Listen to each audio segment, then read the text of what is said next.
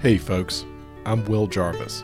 Along with my dad, Dr. David Jarvis, I host the podcast Narratives. Narratives is a project exploring the ways in which the world is better than it has been, the ways it is worse, and the paths toward making a better, more definite future. I hope you enjoy it.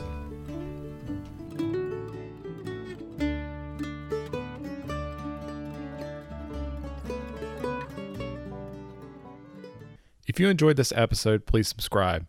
You can get on our mailing list, find show notes, transcripts, as well as videos at narrativespodcast.com. Thanks. Well, Geoff, how's it going? Hey, I'm good. How are you? Good, good. Thanks so much for coming on. Um, Not at all. I'd like to jump right into it. Could you just give us kind of a brief bio and and some of the big ideas you're interested in? Sure. So my bio is uh, pretty much um, I did my PhD in uh, the late 2000s into the early 2010s, finishing in 2012. I was studying uh, comparative literature. Prior to that, I should say I was also in between college and grad school. I was living abroad, mostly in um, Latin America. So a lot of the work I did in grad school was kind of focused on Latin America, even though I don't write extensively about um, that particular topic anymore so much. Um, and yeah, basically, I did a PhD in comparative literature. I was um, working on a pretty wide range of, of material, and I, I struggled with specialization. I was just interested in trying to cover as many periods as and, and kind of different literatures and languages as I could manage. But um, I primarily, in the end, focused my research on late 19th and early 20th century, predominantly European and Latin American uh, fiction, and also um, psychoanalytic theory and the history of psychiatry. So those are kind of the intersections of it. Um, and my focus at that time was um, heavily on like the history of the concept of paranoia and its representation in literature. So that I should say was was kind of one of the things that um, kind of laid the groundwork for some other somewhat distinct work I would do later and more recently.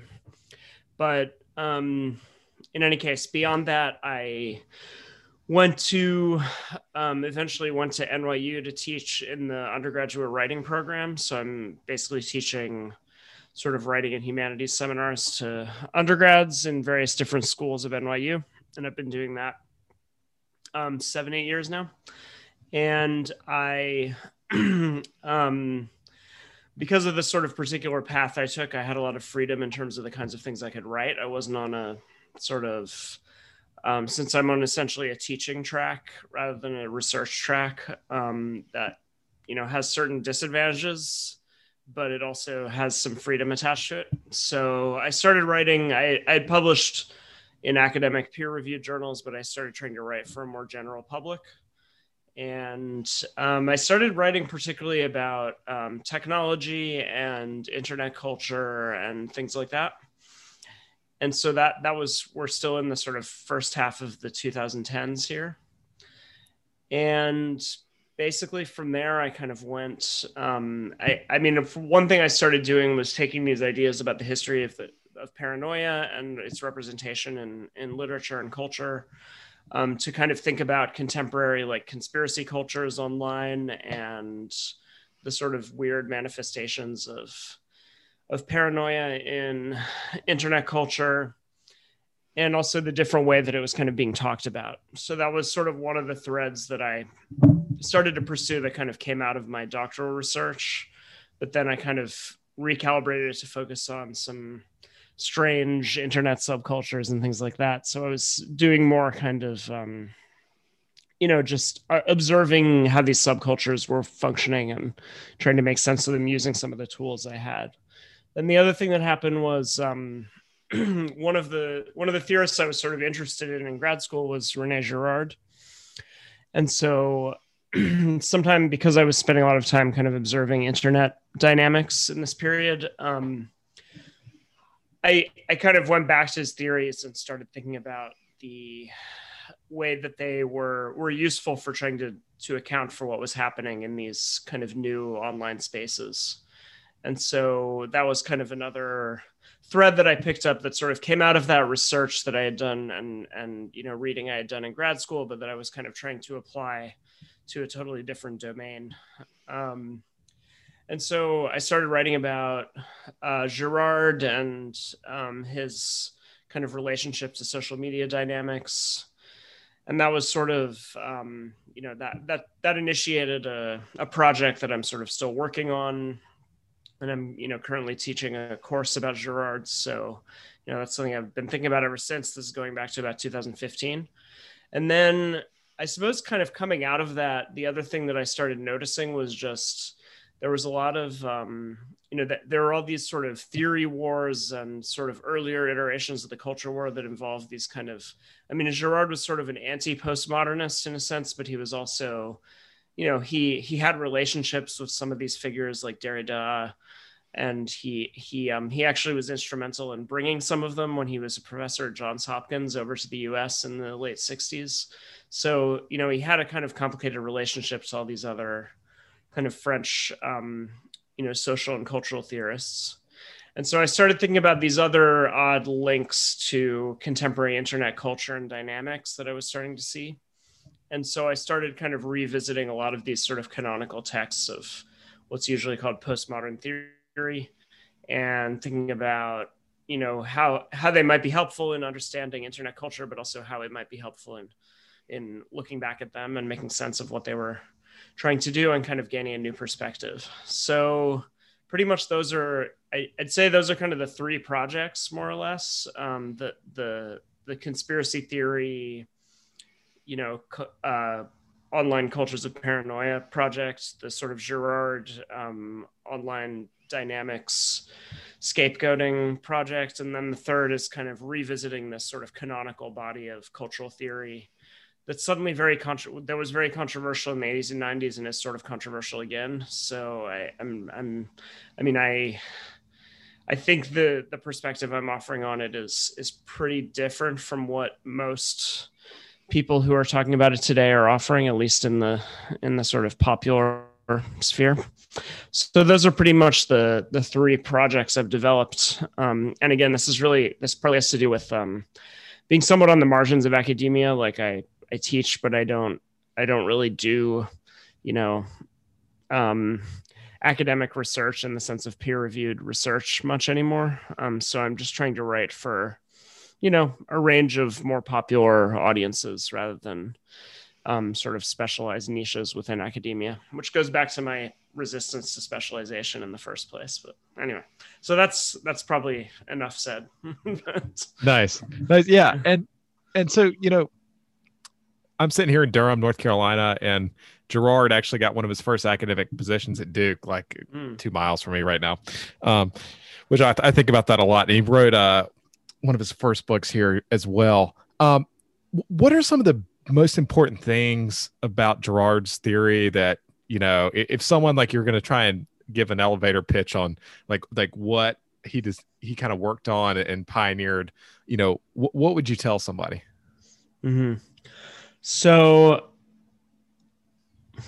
I'll just I'll try to do it sort of narratively since this is narratives. Yeah. Um, so he he begins by working very closely with literature from the primarily the 19th into the early 20th century um, you know which was kind of the period that i was most interested in too in graduate school and he anyway he um he discovers what he what he sees as a kind of operative principle that is shared across a wide array of texts which is that, that you can observe these authors um, kind of documenting the the way that their characters come to desire certain things right? Which is that they come to desire certain things by um by essentially copying or imitating the desires of others right? And so he sort of took literature as a a source of revelation about a fundamental social dynamic right? And particularly he took a certain lineage of novelists who were capable of kind of seeing through the illusions that people create for themselves about why they want things and revealing that um, largely by and large the source of their desires is imitative. It's it's based on copying others. And then all of these other phenomena that are um, associated a lot with 19th century particularly french literature like you know this concept of snobbery vanity um, that, that this is all tied up with and the, so all these novelists were kind of sociologists right? And they, they were they were observing contemporary society.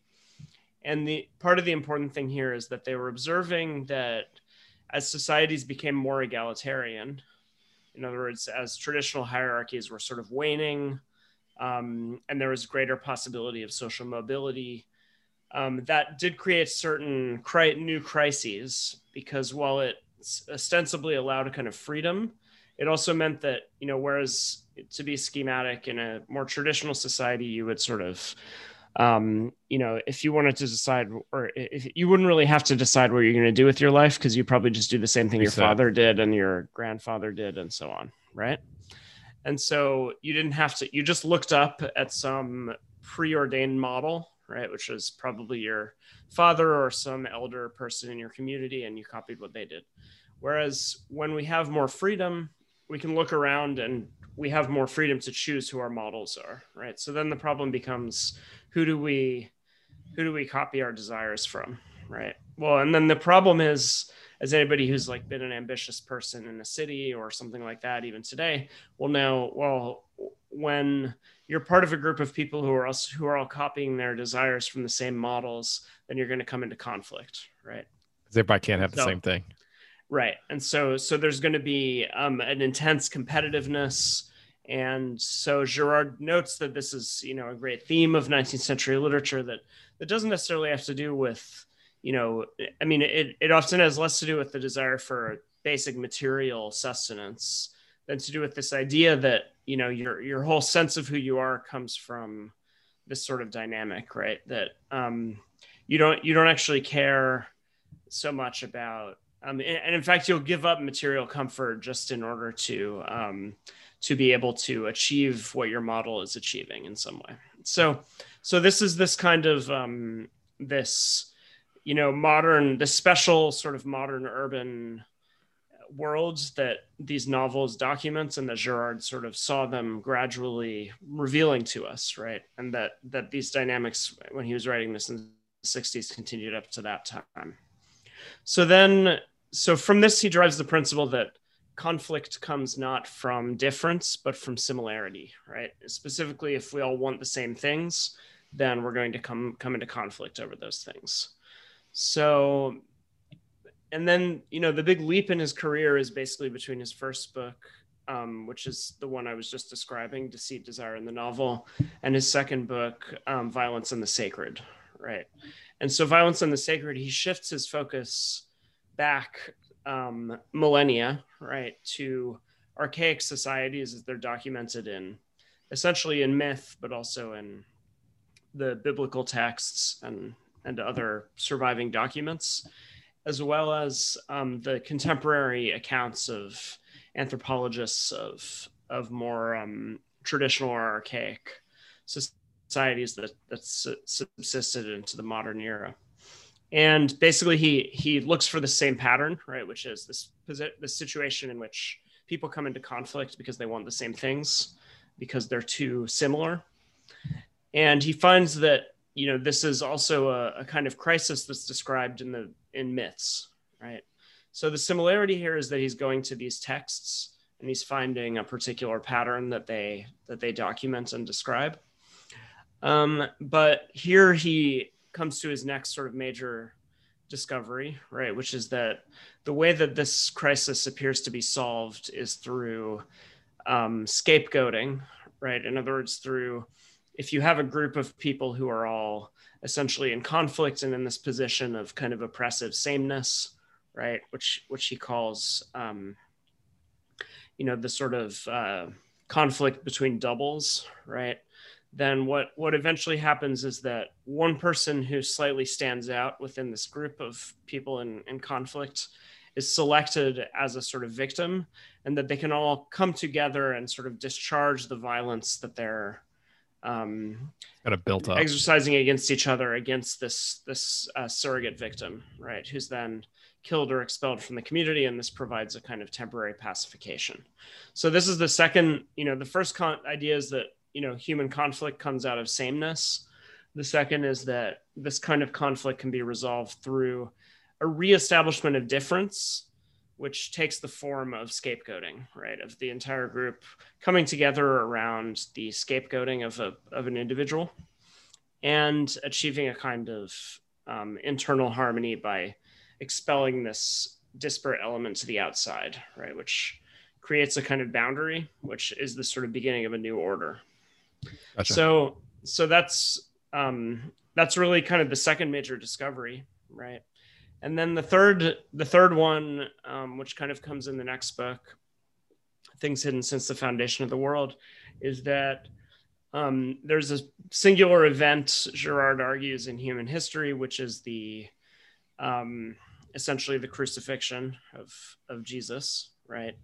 And the significance of this event is that it is not that it um, is not that it differs in any way from all of these other kind of sacrificial killings that have occurred over the course of history, but that it um, that the way it is experienced and interpreted because of the the teachings that come out of first Jewish scriptures and then Jesus's teachings themselves, um, essentially enable for this this mechanism. I mean, I'm I'm missing and I, I sort of missed a, a step here, which is that in order for this pacification function to work, people must believe that the scapegoat is guilty of the um, sort of crimes that have but the witch um, really did exactly. bring the plague into the community or something like that. Exactly right. So right. So you can think of witch hunting, all the crazy things that witches are accused of, right? Bringing plague, destroying crops, et cetera, et cetera. Um, that these these things have to be genuinely believed. In other words, the guilt of the witch or scapegoat has to be accepted by the community in order for the pacification to work, right? And so the idea essentially is that gradually through there's a kind of slow undermining of this, which begins in the Jewish, um, in the Hebrew Bible, right in the texts of Jewish scriptures, and then sort of culminates in the moment of the crucifixion, which does not end scapegoating, but begins to weaken its efficacy by making it impossible to believe in the guilt of the scapegoat. Um, and so those are, I'd say, kind of the three stages of the thought. And then he has a number of other books that kind of develop these ideas further but to me those are kind of the the crucial moments of his discovery. I realized that was longer than an elevator pitch, but you know, no, well, you know, it, it's uh, it's it's complex, right? I mean, if it, it's not exactly uh, things that can be easily condensed. Um, I want to go back and, and talk about imitation a little bit, and you know, you know, how important do you think imitation is to human beings? You know, I, I always remember this this uh, study I read, and it was with um, pigeons and the Monty Hall problem problem. And pigeons are oftentimes they're better than a lot of humans at solving this like pure like rational optimization problem. And so I often think like perhaps humans distinct advantage is our ability to copy what works, what other humans are doing. Um, and, and I see Girard's work is like highlighting that and then reminding us that there can be some very dark things that come along with that. Yeah.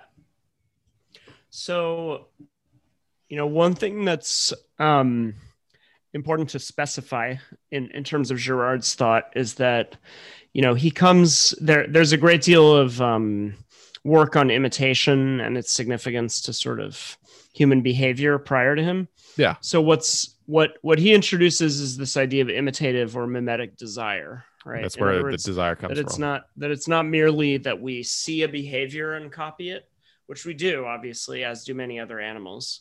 Um, but we also see, um, particularly someone acquiring or attempting to acquire something, and that um, that triggers in us a desire for the same object, right? So you know, I think this, I you know, part of his argument is that this is intrinsically a difficult thing to observe in one's own um, life because one is in various ways under all sorts of pressure to conceal this from everyone else and from oneself right you never right. want to be seen as someone who is um, who is pursuing a path simply because somebody else has done it first. Um, and so you know there there are all these kind of strategies of denial or obfuscation right? But i think you know the the idea here is that this is both a, a crucial element in shaping you know our our life path and also one that is for various reasons difficult for us to to observe or be willing to admit.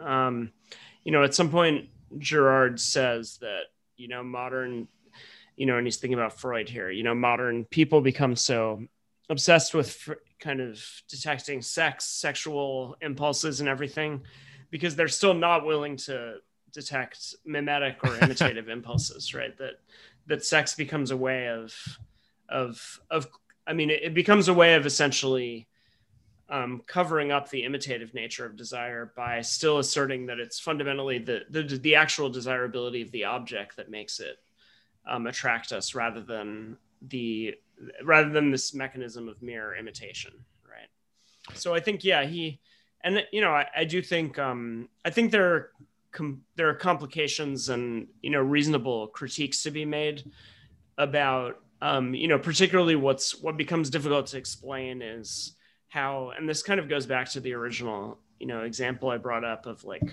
people in modern society who have who don't have a you know they're, they're not going to do exactly what their father did they're, or their right. parents did they're going to potentially strike out and do something else so what is it that causes them to select one model for their desire rather than another like what what accounts for that selection process how do i mean it seems clear that this happens right that right. people people select models or what girard calls mediators one thing that his theory maybe doesn't fully account for is how that selection process works in other words why does gotcha. one person become my model rather than another so i think you know there's still there, there's there's there are sort of um areas of his thinking that I would say needs to be filled in more, perhaps. But you know, overall, I I think it's it's true that it is and remains a sort of neglected phenomenon, despite the fact that it's also so easy to observe. Um, but it's part of the problem is that it's very easy to observe. Like many things, it's very easy to observe in others, but harder to be willing to admit in ourselves definitely definitely absolutely and and do you feel uh, you mentioned this earlier do you feel it has changed over time where you know and, and was it is it like a post-industrial revolution thing where suddenly you have a lot more freedom you're living in a democracy you know you've got things are changing much more rapidly it's not a this society is much less static than it was in the past in feudalism where you know like you said there you really have no options. Do you think this problem has gotten worse over time because of that? Um you know, I think there are there are a few different ways to respond to this. I mean, on one hand, so Girard would argue that, you know, traditional societies, pre-modern societies, in various ways, you know, expended a great deal of energy in regulating desire, right, and telling you what you could and couldn't desire, right. So, for gotcha. example, and and here's a, you know, if you think of the Ten Commandments, right, uh, several of them have to do with you know thou shalt not covet. Um, uh, you know they, they have to do with telling you you should not desire something that belongs to another person, right? So that suggests right. okay, this is a problem, right? That that society needed to figure out how to solve, right? Right. And so similarly, um, in in many um, uh, just another simple example think of the concept of the sumptuary code right that basically in many more traditional or earlier societies, there were actual rules about depending on what your social station was, what you could wear and what you couldn't wear. Uh, there were there were processes of who there were um, rules to decide who you could marry and who you couldn't marry, um, and things like that. So that so there were all sorts of ways that societies focused a huge amount of energy in restricting what people were allowed to have and thus kind of regulating their desires, right? And so one way to interpret this is that the potential for conflict was always there because the mimetic impulse was always there, right? But these societies developed these relatively robust systems of prohibitions to prevent that, that, from happening. That that were supposed to prevent that from happening. And so these but these seem bizarre and irrational to us in modern times, right? Why right. why are these things prohibited? Right? We think that's an affront to freedom and individuality and so on.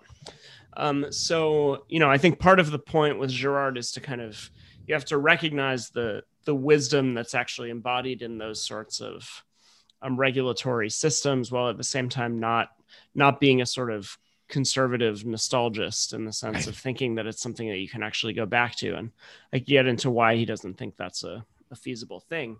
But um, whereas in modern times, what happens? Well, um, you know, in a sense, there's this kind of free for all, right? Where suddenly people can supposedly pursue whatever they want.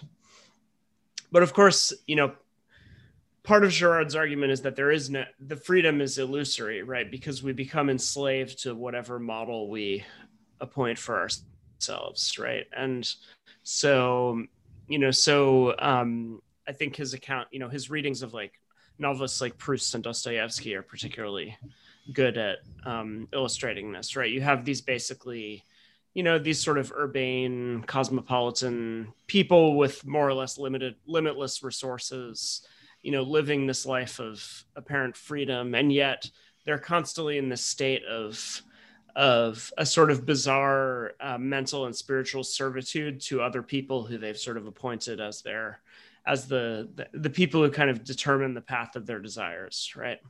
But then you know the other thing that i think we could get into here is um, things like consumerism. I mean obviously what what happens later? Well basically we have these massive you know, um, um, sort of uh, apparatuses of of propaganda of advertising that are sort of right. trying to direct our desires in particular directions, right? And are also, um, you know, are, are essentially operating from this principle, right? The basic idea that you you make a product desirable by showing somebody appealing who is consuming it or enjoying it, right? Right. And so you know, th- there's a way that this freedom is actually illusory because there are all sorts of new mechanisms that come in and in a in a less overt and more subtle way kind of direct our our the course of our desires. Um, so the I think the point would be that the basic principle is there, but the way that modern society deals with it is somewhat different and, and more volatile. Gotcha. Um, but and and more um more complex, perhaps, but um, nevertheless is not, you know, is by no means as free as it actually appears. That makes sense. Yeah. I've got a question, and this is a meta level question, and I've wondered this for a while. Um, and it's slightly unrelated, but it, it is related. The the pre-modern, modern, postmodern distinction. Does that describe something? You know, what does that describe? And does that describe something real? Mm. That's a really good question. Um, so I'm I struggle with this. Um, you know, one of the books that most kind of transformed my perspective at a certain time in my life was uh, Bruno Latour's "We Have Never Been Modern," right? Which is probably the most influential book, arguing that there that the that there's a basic problem with that distinction, right? Gotcha. But but the way that he does it is is a bit more complicated, which is that he argues that um, what what appears to distinguish modernity from pre-modernity is um, something that he calls the modern constitution, which we might think of as a kind of as a, ver- a way of describing something like secularism. Gotcha. And basically, the idea of the modern constitution in Latour's account is that you separate out nature and society right? And you see um, nature as a separate entity that requires natural explanations, and so society is a separate entity that requires social explanations. So pre-modern societies generally do not make this distinction, right? This is why gotcha. they believe that earthquakes can be caused by, you know, a person's um, immoral behavior or um, you know, tend to believe that certain um, that certain uh, you know things that we consider natural phenomena actually have deep roots in human activities or um, or potentially or vice versa right that, that, that they don't really separate these things out so gotcha. modern society enables the growth particularly the growth of science right by taking nature and saying um, you know if there's a if there's an earthquake or a flood this is not caused by some human activity, right? Instead, it's something that has some natural cause, right? And therefore, we have to understand the st- systemic functioning of nature in order to explain it, right? Got it. So Latour says the problem. So this this all seems pretty straightforward. It seems Yeah. like the mo- the moderns were right, right? We were Yeah. right to say nature is over here, society's over here, never the twain shall meet. So Latour actually says no, this isn't true, right? Um, why isn't it true? Well, because um, if you think about all of the major trends that we consider today as as the crucial ones, they completely um, defy this divisibility. If you take something like global warming, if you even take something, I mean, and he was writing this in I think the 90s, but you know, take something like COVID, right? Yeah.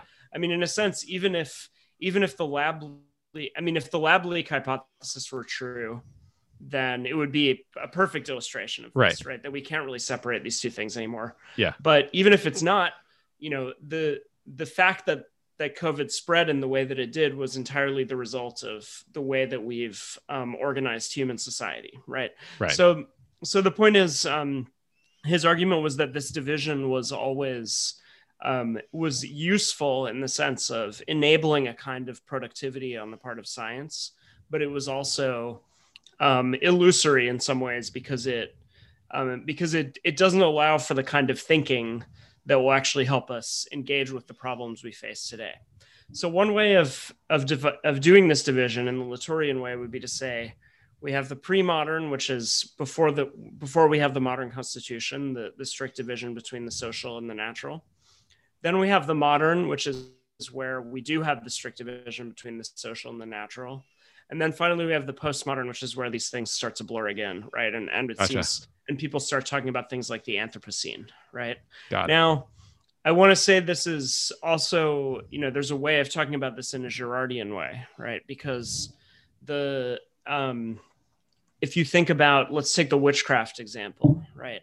So Girard argues that, um, you know, typically we imagine why did people stop burning witches, um, you know, in about three, 350 years ago?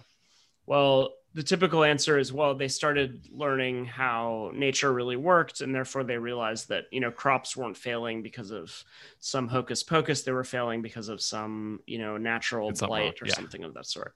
So, um, so that's you know that would be the sort of modern constitution moment, right?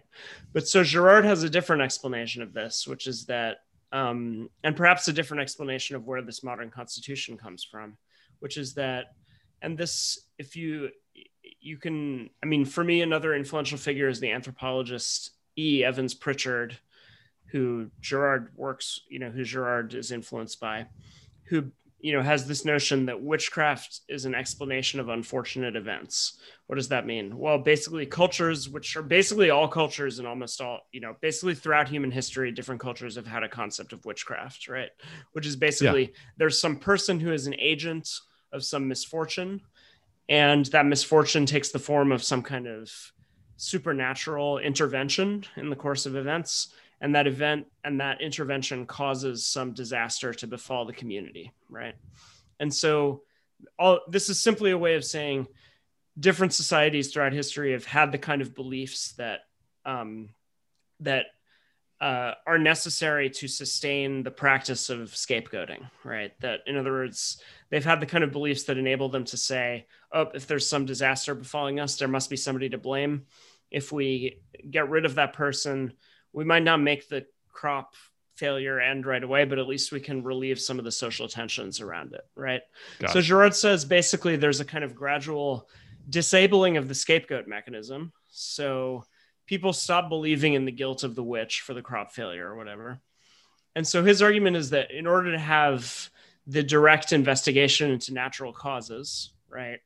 Yeah. Um, you first have to have the disabling of the scapegoat mechanism so that people say, okay, I guess that kind of explanation doesn't really work anymore. So we need to look for other kinds of explanations, right?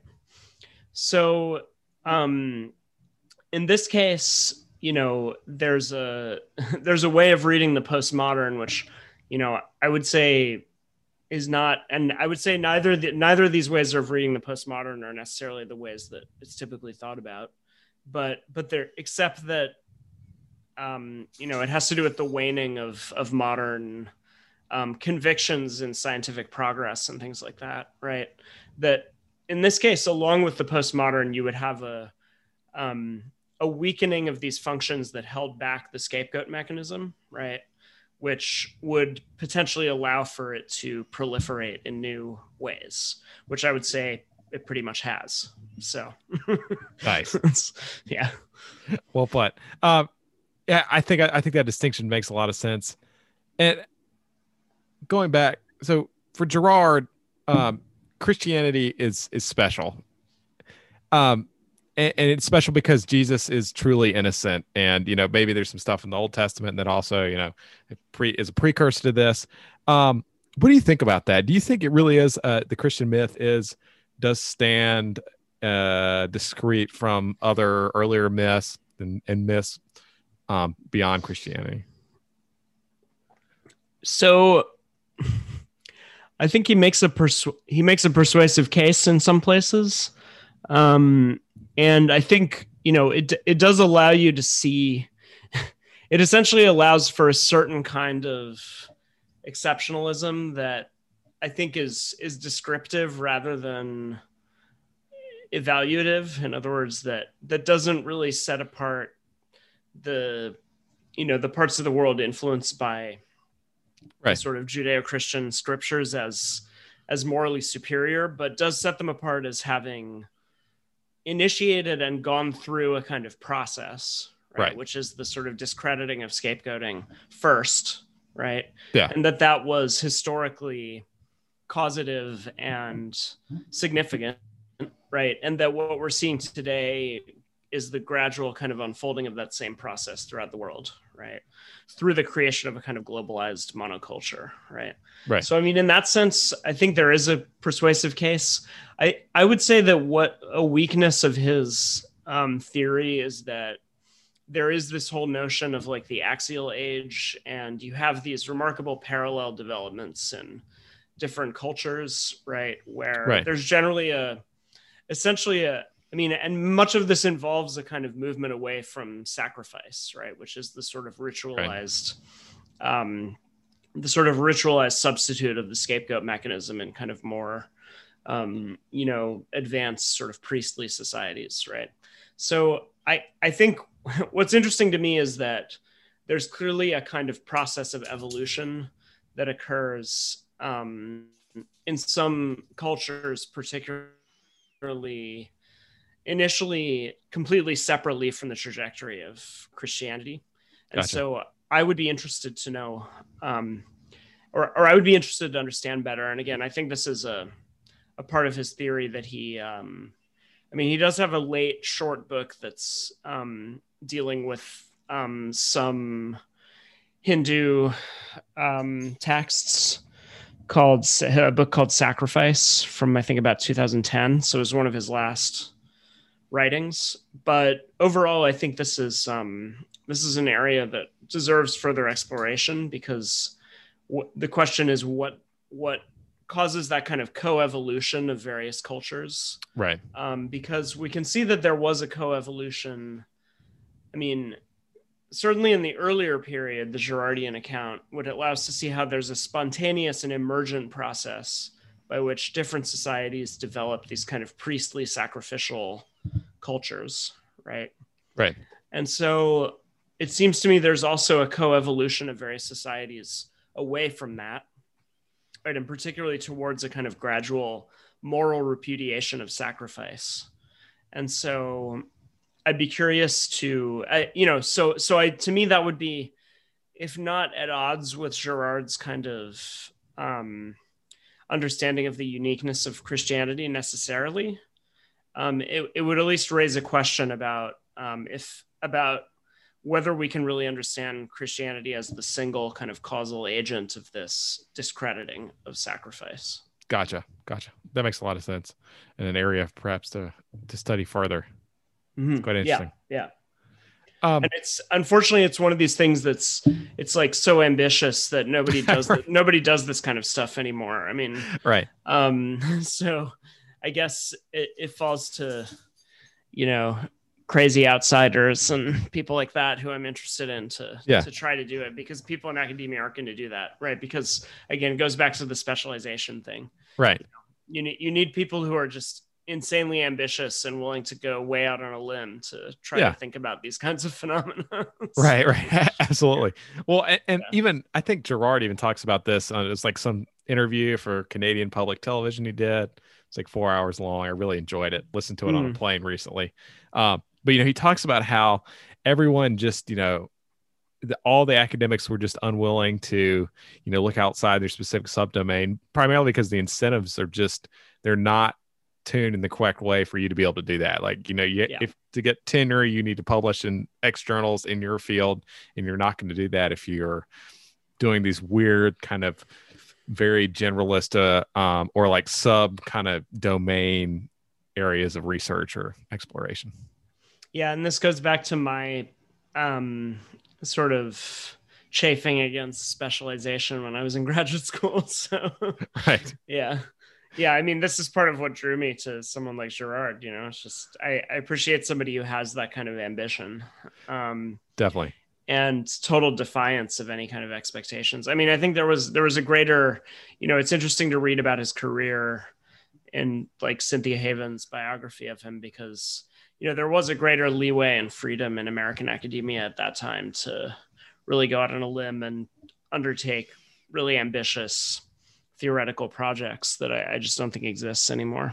So yeah I, definitely think I, I haven't looked at it on the humanities side but we uh have you ever heard of don braben mm-mm.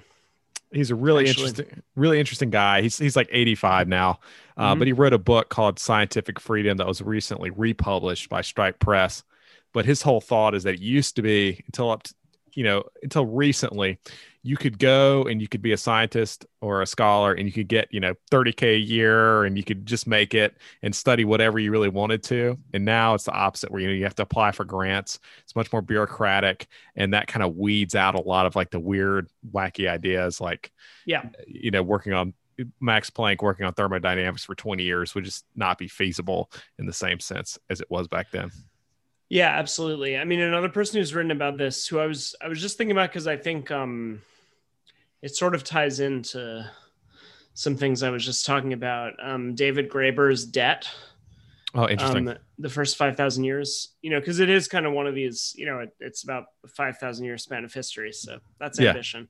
That's but I mean, he also wrote about the same kind of thing. How you know, just um, the the way that academia is now governed by these kind of short term incentives has has really killed the possibility of undertaking a lot of that sort of um, that sort of more ambitious and out there research. And um, you know, he he sort of attributes the stagnation of intellectual life, you know, kind of across the board to that to that situation. Um, so yeah, I think that's a a, a serious uh, serious issue today. I mean, I think my only slight ho- glimmer of hope is that you know there are i think there are just a lot of people doing weird and interesting stuff on the internet so Yeah. that's that's kind of um you know and and also i think the I, I, th- I do think the prestige signaling function of academia is somewhat in decline, at least as far as sort of high caliber intellectual. I think there are other sort of, um, you know, that there are other forms of signaling that are vaguely coming into being. Um, you know, it'll still take a while, but I think I think we are kind of groping towards new models for for this sort of thing. So things are definitely changing they're definitely changing yeah. um i wanted to throw out a few overrated underrated terms and just get your feedback on them be down with Sure, that sure, sure. Mhm. okay so uh overrated or underrated baudrillard I would say he. I think he was. He went from being overrated to being underrated, um, and he's. I would say he's definitely underrated today. Um, so you know, he's somebody I've been quite interested in recently. I think a lot of stuff that he. Um, a, a lot of his arguments were sort of misunderstood. I mean, part of why he was overrated was that there was a kind of oversimplified version of him that that circulated in sort of popular culture um, and that you know, I think what what was actually useful and insightful about him was somewhat lost in that reception. And so, you know, what's interesting to me is the way that his um, his thinking was, you know, when he was thinking about simulate simulation and simulacra, right? Right. Um, I think a lot of people associated that with VR and you know, th- Yeah, and things like that. like that. Um, and hence it becomes you know cited in the Matrix and so on. But I think what um, what people missed was that you know the real way that he was thinking about simulation was through model, you know, things like modeling, right? That um, that have been extremely significant in the past year and a half and during COVID, for example, right? That in a way, the, the in a way, the whole way that we apprehended the reality of COVID was through modeling, through simulations, in the sense of um, of sort of mathematical models, right? Right. Which um, which were essentially substituted in for the reality of the of the virus, right? And then became the basis of policy making, right? So, I mean, to me, that's a much more useful um, illustration of of what he was thinking about, right? Definitely. And because the problem is that, the, and and the, the problem is that this kind of modeling becomes very, I mean, and the reason it essentially it it does away with the sort of and and the reason the matrix or whatever model isn't is or or um, illustration of Baudrillard isn't quite right is that it still assumes a reality and then a representation. right. But the whole point of this kind of modeling is that it constantly blurs those two things, right? It it it doesn't it doesn't allow for that those two things to remain distinct. They collapse or sort of implode into each other.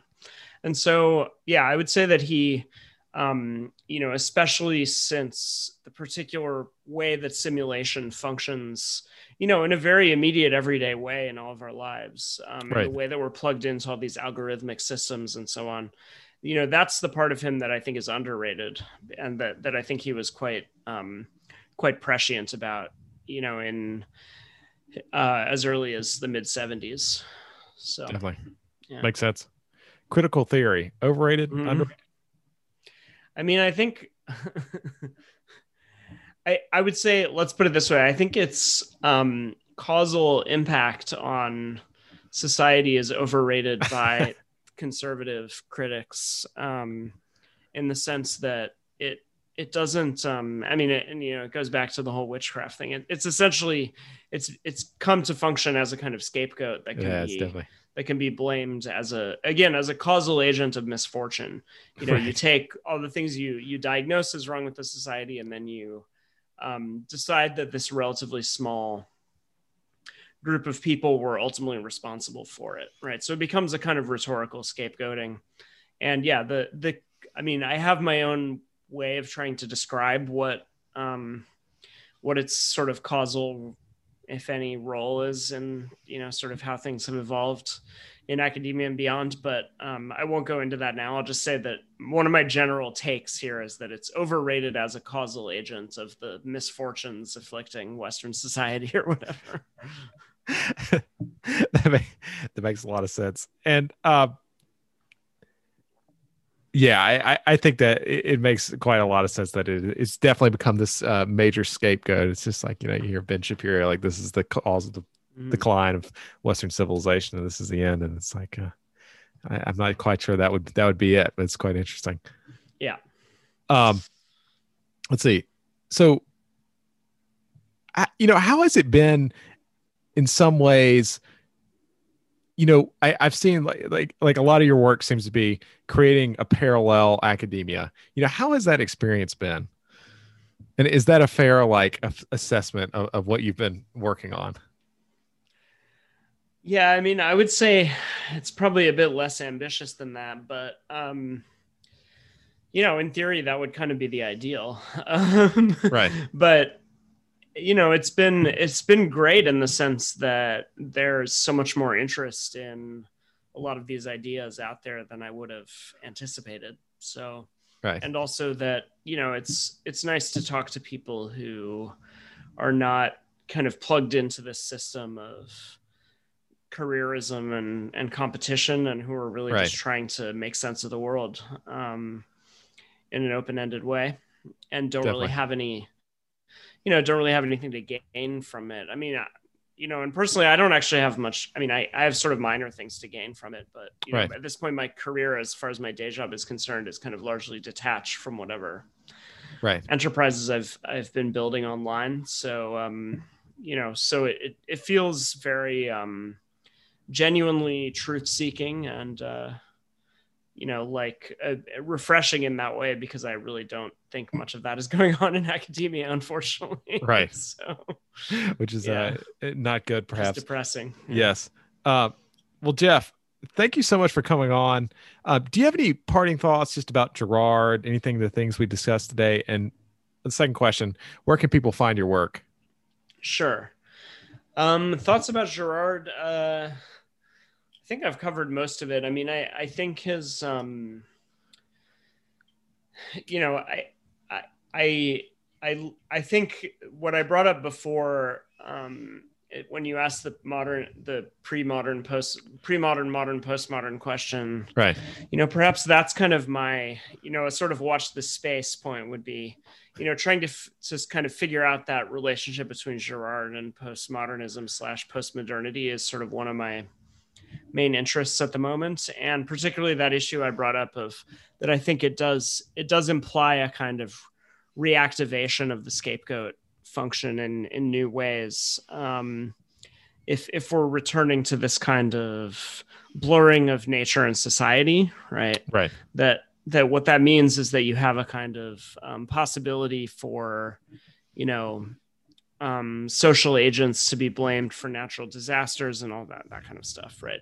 And so what that means is that the scapegoating you know function is is going to be react and is being reactivated right? So that's that's part of what i want to keep thinking about going ahead. And uh you know if other people have thoughts about this i'd be curious to hear them. Um so so that's that's one of the big one of the big projects i want to pursue. Um so you can look out for my writing at outsider theory uh, outsidertheory.com as well as the podcast of the same name. Um, you can find the link to that on the website too. Um, if you go to my twitter bio my twitter is at daily underscore barbarian. Um, the if you go to my twitter bio you can find a link tree with links to various other things. Um, but those are probably the and yeah you know you can you can follow me there i've been trying to lay off the twitter a little bit Nice. lately but um, take a take a little summer break from it um, try to be outside more etc but That's um but yeah you know but you can definitely still follow me there i'm still putting in appearances and um yeah check out the link tree and it's got some other stray links to other stuff i've been up to so Awesome. Well, Geoff, thank you so much for coming on. I really appreciate it. Yeah thanks so much it's been a pleasure and uh yeah hope you uh enjoy the rest of your summer and uh yeah just thanks for the invitation Definitely. Well, that's our show for today. I'm Will Jarvis. And I'm Will's dad. Join us next week for more narratives.